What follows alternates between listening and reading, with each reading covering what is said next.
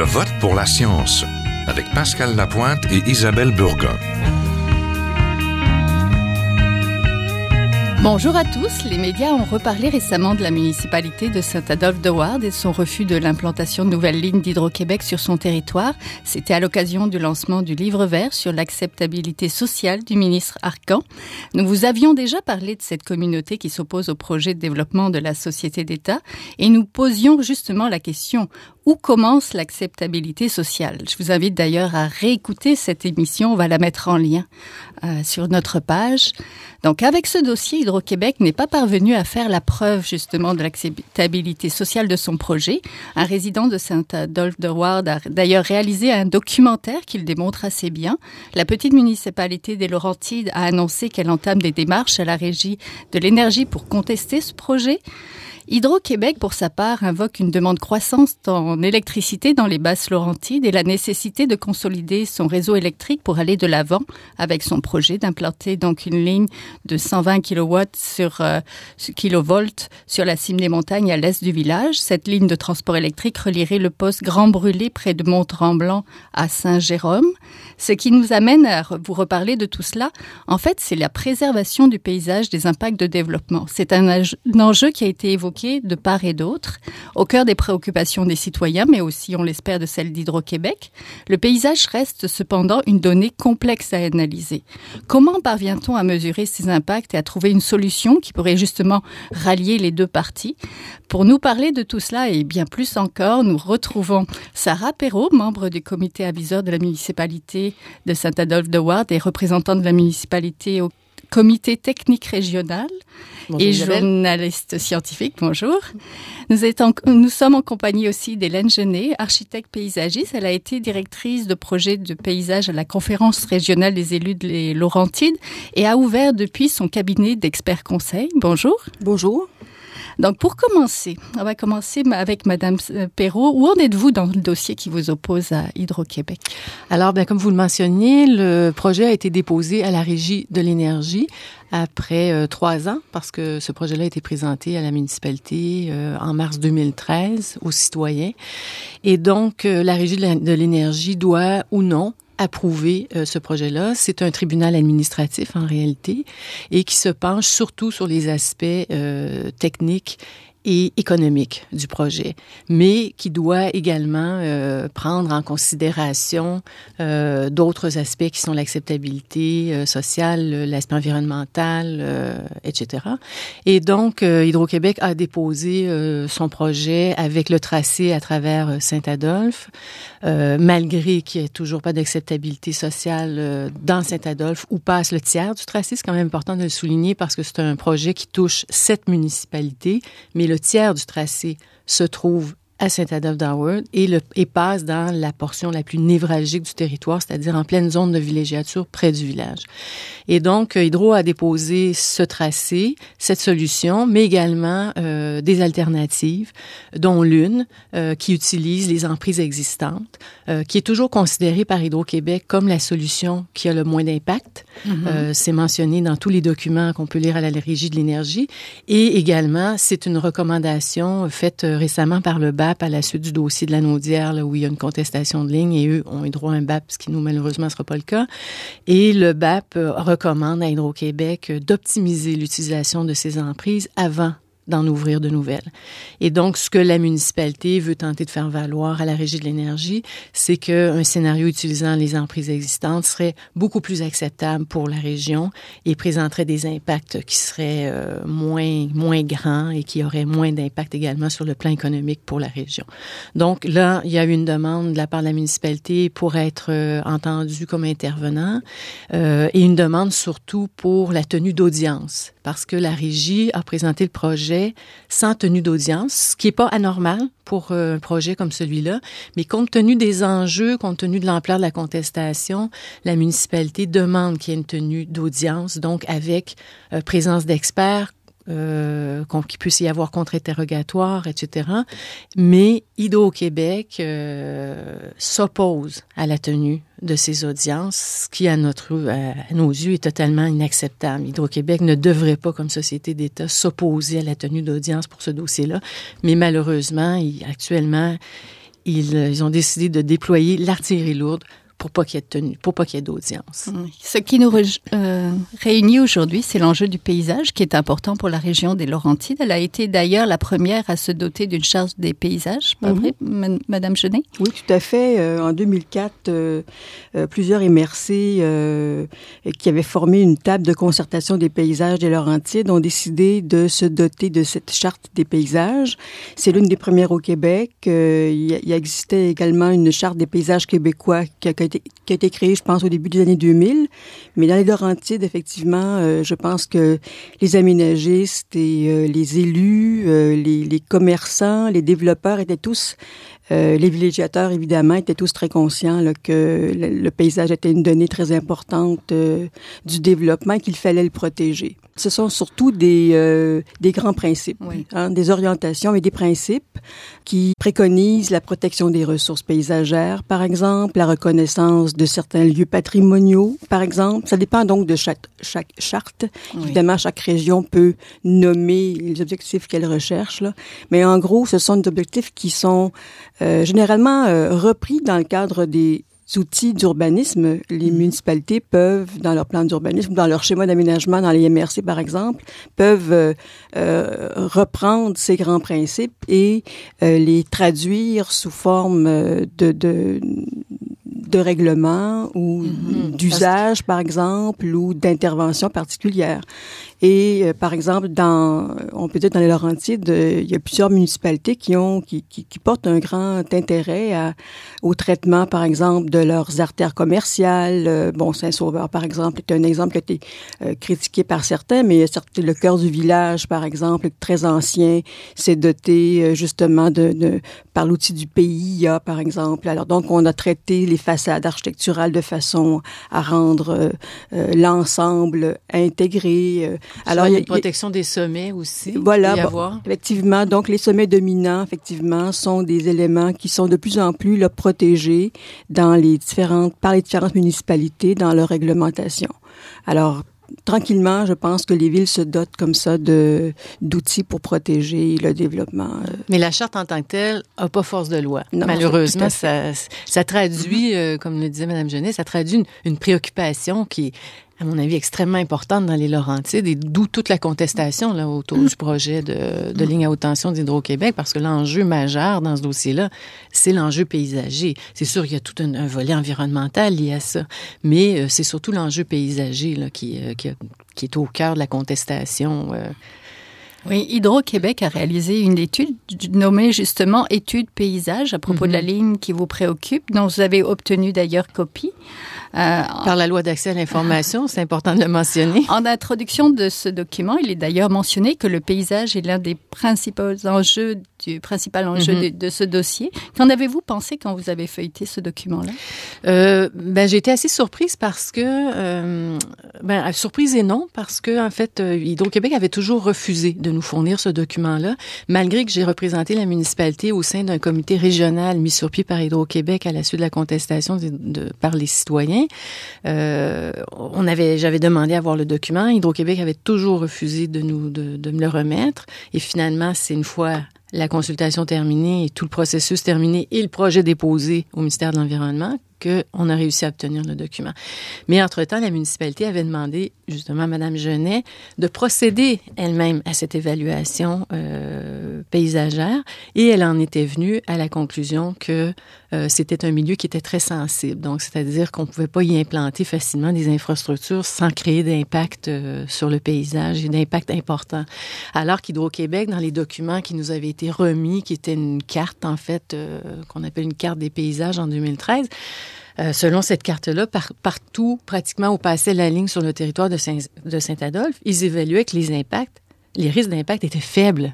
Alors, c'est ça qui nous a un peu euh, surpris. oui, surpris au départ et qui nous a amené à fouiller ce volet-là. On comprenait pas comment ils en étaient arrivés. Et, sincèrement, on comprend pas toujours hein, comment ils en sont arrivés en 2013 à ces conclusions-là. Et c'est quand même sur la base de cette carte-là qui aujourd'hui, on sait, était largement erronée, qu'ils ont basé leur tracé. Madame Genet, Vous avez conçu un outil donc pour évaluer les impacts du paysage et des développements, qu'ils soient énergétiques ou autres. Pouvez-vous nous le présenter un petit peu? Parce que euh, euh, Madame Perrault parle de cette carte de paysage avec des, il y a des unités paysages, l'influence de l'écologie. J'aurais voulu un petit peu que vous me parliez un petit peu de cette étude et donc de la carte. en fait, cette méthode euh, qui date des années 90 là, est une méthode qui qui euh, veut traiter des paysages euh, de manière globale, c'est-à-dire euh, à la fois tenir compte de la composition même du territoire, donc c'est-à-dire de la végétation, du relief, du milieu bâti par mhm. exemple, des infrastructures existantes, mais également de, de la visibilité, donc des champs visuels qui sont qui sont présents sur le territoire. Euh, et également des perceptions, des valeurs associées à ces paysages. Et donc là, on s'en réfère à, à, ce qui est connu, euh, aux textes, euh, ou aux documentaires, aux journaux. Beaucoup d'informations existent sur les sur les, les lieux qui sont valorisés par mmh. la population locale, ou soit des lieux sont aussi valorisés sur le plan national ou euh, international. Mm. Bref, le Mont-Tremblant, par mm. exemple, est connu euh, à, à, travers le monde. Alors donc, cette, cette, méthode voulait, euh, je dirais, changer un peu le mode d'évaluation des paysages qui reposait surtout sur l'impact visuel seulement. On mhm. plaçait des lignes, je disais avant les années 90, là, euh, la méthode était de placer les lignes là où on ne voit pas, là où le champ visuel, les champs visuels à partir des routes ou des, des principales habitations euh, ne se rendent pas. ce qui fait que euh, parfois des lignes se trouvaient dans, les, dans des décors absolument fantastiques vus de routes locales ou de, de territoires en voie de développement. Alors, euh, cette, cette, pratique a été revue et d'ailleurs était, euh, était revue aussi dans d'autres pays. Là, c'est pas juste au Québec qu'on s'est mis à repenser à tout ça. C'était une façon de faire qui était euh, remise en question un petit peu, je dirais, partout là, là où se, où se font les développements dans les pays euh, développés. Alors donc, cette méthode-là, donc au départ, permet de caractériser. Donc, j'en reviens donc toujours aux, trois principaux aspects du paysage, la, la, la, nature concrète du paysage, mhm. donc les caractéristiques, la forêt, la, nature, donc les, compos mhm. les composantes, ensuite euh, euh, les champs visuels et ensuite les perceptions. Euh, et la carte des paysages, donc, doit définir des unités. En fait, ce sont comme des espèces de, de sous-territoires, de zones, en fait, mhm. qui sont, qui possèdent des caractéristiques euh, qui sont homogènes et qui sont distinctes des entités voisines. Ce qui fait que, par exemple, une montagne comme le Mont Sapporo, par exemple, qui est, qui est juste face au village de Saint-Adolphe, qui est une montagne qui est la plus grande montagne de, de, de, du, de, la ville, du village. Et de la municipalité. Et de la municipalité, en fait, le plus haut sommet est valorisé donc. Donc, en, soi, c'est une composante géologique, géomorphologique mhm. importante en soi. Euh, en soi, euh, elle est visible partout et donc elle, est, elle a des flancs exposés. Donc, sur le plan visuel, voyez-vous, mhm. elle a des particularités qui sont très distinctes d'une vallée qui serait complètement visible d'une autre façon. Et en même temps, elle est valorisée pour des questions différentes. Donc, c'est symbolique en fait. Voilà. Donc, ces cartes-là doivent euh, représenter finalement un peu les enjeux enjeux qui sont qui sont distincts euh, endroit par endroit sur le plan du paysage. Et donc forcément, en, en combinant ces, ces facteurs-là, on arrive à déterminer si une zone sera susceptible de permettre là de, de, de passer une ligne ou non un développement quel qu'il mm-hmm. soit. À la limite, ce genre de méthode peut permettre d'évaluer les impacts de tout type de projet. Mm-hmm. Alors évidemment, plus on connaît le projet, plus on connaît ses caractéristiques physiques et techniques, plus on est en mesure d'évaluer l'impact. Mais à prime abord, on pourrait faire ce genre de, de carte-là pour un, pour un ensemble de, de projets mm. de développement.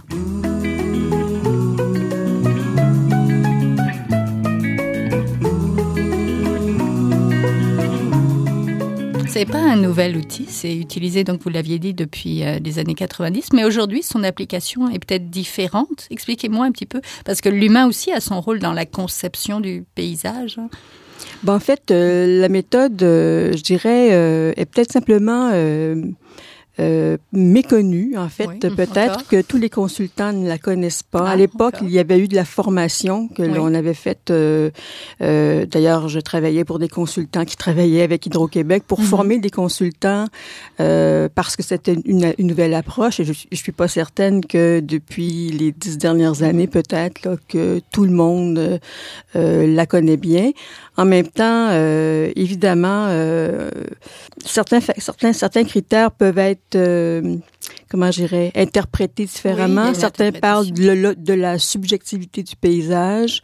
justement, quand on, en 96, on avait mis à jour cette méthode, c'était justement pour euh, aider les analystes à systématiser leur propre évaluation avec des critères et des grilles qui permettaient justement de mettre un peu d'ordre mm-hmm. dans, dans, tout ça parce que c'est quand même euh, complexe et, euh, et euh, voilà donc peut-être qu'effectivement toutes ces informations ou ces guides ne se sont pas mm. rendus aux analystes mais bon bref. parce qu'on avait réussi à, à, mettre la main également par la loi d'accès à l'information sur l'évaluation paysagère réalisée en 2000 2013. Donc, celle de 2016 établissait, comme on le mentionnait tout à l'heure, que les risques d'impact du tracé actuel étaient euh, quand même considérables et on y affirme également que le paysage est une ressource essentielle au développement économique de la région. Donc, l'enjeu paysager est reconnu. Mais dans l'étude paysage de 2013 euh, qui a servi à l'élaboration de, la fameuse carte euh, où on a relevé des des anomalies ou des erreurs importantes, ben, notre, notre conclusion, c'est que l'outil à ce moment-là avait été euh, mal, interprété. mal interprété, mal utilisé.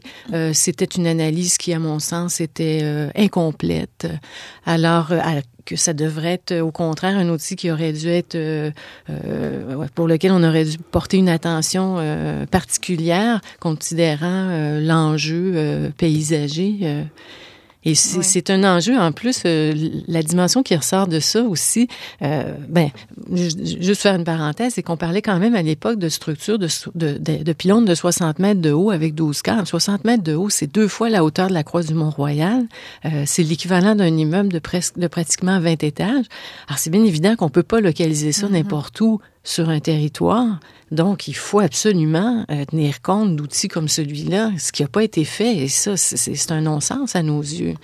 Ouais. D'où la contestation, sûrement, également. Mais, en même temps, l'outil, euh, c'est un, un guide, évidemment, là, mais je pense qu'il faut aussi que les analystes aillent sur le terrain, le connaissent.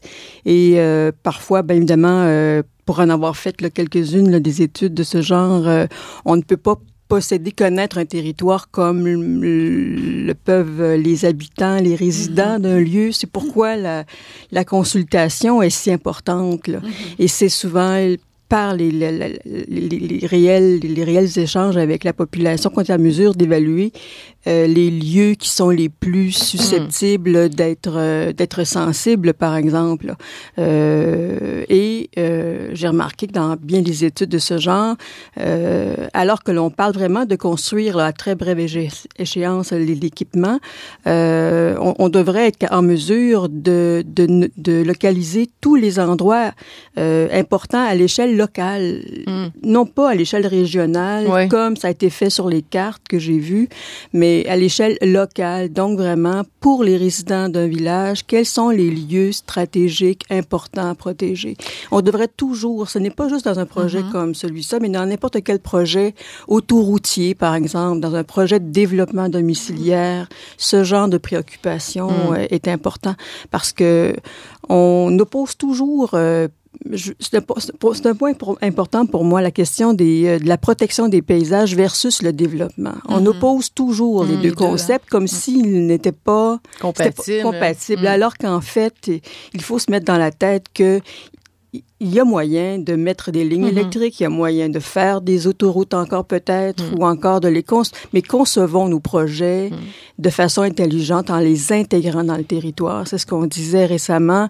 Euh, le, ces infrastructures-là ou ces projets ne sont pas euh, euh, développés n'importe où. Ils s'intègrent dans un lieu, ils doivent mm. s'insérer dans le développement du territoire. Et mm. puis c'est pour ça mm. que il y a autant de problèmes. On Mais d'ailleurs, la, la, municipalité n'a jamais contesté. Les citoyens ont dit on s'oppose à une ligne. C'est pas vrai. La municipalité ne s'oppose pas à cette ligne-là. D'ailleurs, la municipalité, a, avec l'embauche d'ingénieurs retraités d'Hydro-Québec, a proposé des alternatives qui lui paraissaient moins dommageables, euh, qui étaient d'abord la construction d'un poste sur son propre territoire. Hydro-Québec a revu sa planification de façon à ce que ce poste-là ne soit plus nécessaire. Après ça, la municipalité a, a demandé à Hydro-Québec de, de, revoir le tracé de façon à le, le relocaliser pour qu'il tienne davantage compte des critères de localisation, euh, justement, qu'on retrouve dans la méthode. Et Hydro-Québec a refusé euh, de, réévaluer le tracé euh, de cette façon-là, ce qui aurait permis de réduire les impacts quand même de façon assez importante. Mais pour des considérations que moi j'estime d'ordre beaucoup plus politique qu'autre chose. Ça voulait dire s'approcher des voisins. Euh, et ça, Hydro-Québec euh, redoutait sûrement la contestation de ce côté-là. Donc, sans, sans vraiment euh, non plus apporter un argumentaire étoffé, ça, ça a été rejeté, euh, de, à mon avis, vraiment, sans vraiment en prendre se pencher sérieusement sur la chose. Et je me souviens très bien quand on a rencontré le ministre Arcan euh, à l'hiver 2015, ça s'était terminé en il nous avait dit ah ben de toute façon personne veut ça dans sa cour et on lui avait répondu mais monsieur Arcan c'est pas ça notre discours. Ce qu'on vous dit c'est qu'on veut s'assurer que ces pylônes là sont réellement à la bonne place. Et là pour le moment toutes les études tendent à démontrer qu'ils ne seront pas à la bonne place et qu'il y aurait moyen de faire ça. Euh, différemment. Oui, différemment, de faire mieux.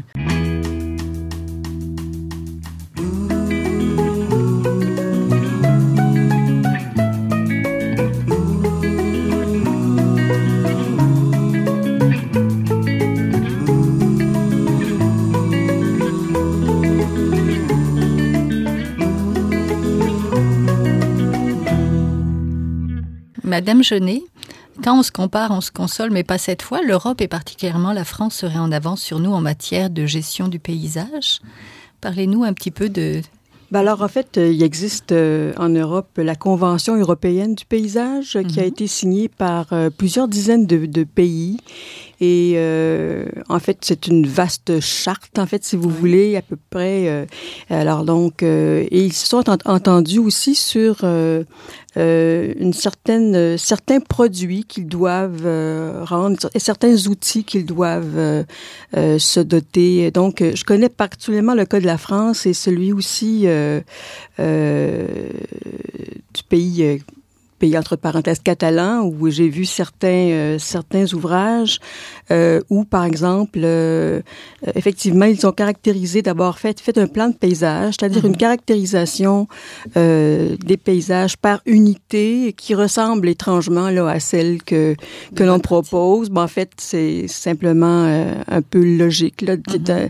et en même temps de mais ils sont allés plus loin en fait c'est ils ont intégré ce genre d'outils, ce plan de paysage, à euh, c'est-à-dire à leur analyse euh, des euh, comment je dirais euh, des, des, données euh, qui seront mhm. nécessaires à, pour concevoir le développement futur de leur département ou de leur région. Donc, l'outil de paysage devient un outil intégré vraiment à leur analyse dans une perspective euh, de développement dans le cadre de leur plan régional de développement. Alors, c'est intéressant. Et euh, alors que dans notre cas, on le fait partiellement, projet par projet. Mmh. Euh, les schémas d'aménagement chez nous, par exemple, dans, pour les MRC, vont reconnaître cer certains lieux d'intérêt qu'on appelle esthétiques, ce qui est un peu réducteur comme notion parce que tout ce qui est paysage n'est pas toujours esthétique. esthétique, en soi. Certains paysages, euh, euh, évaluer la beauté d'un paysage ne résout pas toute la mhm. question de la gestion des paysages. Alors donc, euh, donc oui, je trouve qu'ils ont euh, bien, euh, ils, sont, ils sont en avance en tout cas chez nous. Certains critiquent ce genre d'outils, mais je pense qu'on peut s'inspirer largement de, de, cette expérience. D'ailleurs, dans les Laurentides, pendant cinq ans, avec une équipe là pour la créer des Laurentides, nous avons fait avec la table de concertation des paysages des Laurentides, donc 6 MRC sur 8 dans les Laurentides, justement un projet pour faire un plan euh, de gestion des paysages. Alors, euh, on a accompli pas mal de, de travail jusqu'à jusqu'à euh, pendant cinq ans, jusqu'à la caractérisation des paysages sur la base écologique et l'analyse des lieux identitaires des, des Laurentides. Alors, ça sert de base finalement pour les aménagistes. Maintenant, reste à eux le, le, le, travail de l'intégrer dans leurs propres outils de gestion urbanistique. on souhaiterait qu'Hydro en fasse tout autant. faire faire des cartes et faire des mêmes des simulations, ça résout pas tout parce que il faut quand même, vous l'aviez mentionné tout à l'heure, rencontrer le monde, aller sur place pour évaluer. Surtout que certaines simulations pour anticiper les, les travaux sont pas forcément de, des bons outils de ce qu'on peut appréhender sur le terrain. Oui, il faut être prudent avec les simulations visuelles, mais, j'aimerais juste préciser que dans le cas de, du, dossier qui touche Saint-Adolphe, euh, je pense que ce n'est pas uniquement la, consultation qui a amené, euh, qui, qui expliquerait que Hydro-Québec est sous-évalué à ce point euh, les impacts potentiels de son projet. Je pense qu'il y a eu carrément des erreurs de commises dès le départ. Euh, mais les simulations visuelles, c'est un outil euh, avec lequel il faut être extrêmement prudent. Ça donne le point de vue d'un observateur en un lieu donné et euh, c'est réalisé à partir d'une photo. Et un appareil photo, je, je, suis bien placée pour en parler. Je suis neurobiologiste de formation et j'ai travaillé sur la vision notamment. ça ne reflète pas du tout euh, le point de vue d'un humain. Pas du tout. L'œil ne, l'œil ne perçoit pas de la même façon qu'un appareil photo. Il y a un effet de proximité quand on est sur place qui est beaucoup plus grand, une perception des détails aussi qui est beaucoup plus grande. Le champ visuel est plus réduit euh, chez un être humain que sur un appareil photo. Donc, il faut être très, très prudent. Malheureusement, Hydro-Québec utilise abondamment euh, cet outil-là. Euh, parce que c'est facile à interpréter. Et, euh, mais c'est un peu naïf. Aussi. Les gens les veulent gens, voir. Les gens veulent voir. Les gens veulent voir. Euh, mais euh, en même temps, ben, il faut, faut le prendre avec des pincettes. Il faut, faut être très, très prudent avec ça. Donc, merci beaucoup. C'est tout le temps qu'on avait. On était en compagnie donc de Sarah Perrault, membre du comité avisol de la municipalité de Saint-Adolphe de Ward et représentante de cette municipalité dans le dossier, et de Hélène Jeunesse, architecte paysagiste. Merci à toutes les deux. Et merci. Merci. C'est tout pour cette semaine. Je vote pour la science c'est une production de l'agence Science Presse avec Radio VM à la régie Vital Côté. Vous pouvez réécouter cette émission à l'antenne de Radio VM en rediffusion ou en podcast sur le site de l'agence Science Presse et nous suivre sur Facebook et sur Twitter. À la semaine prochaine.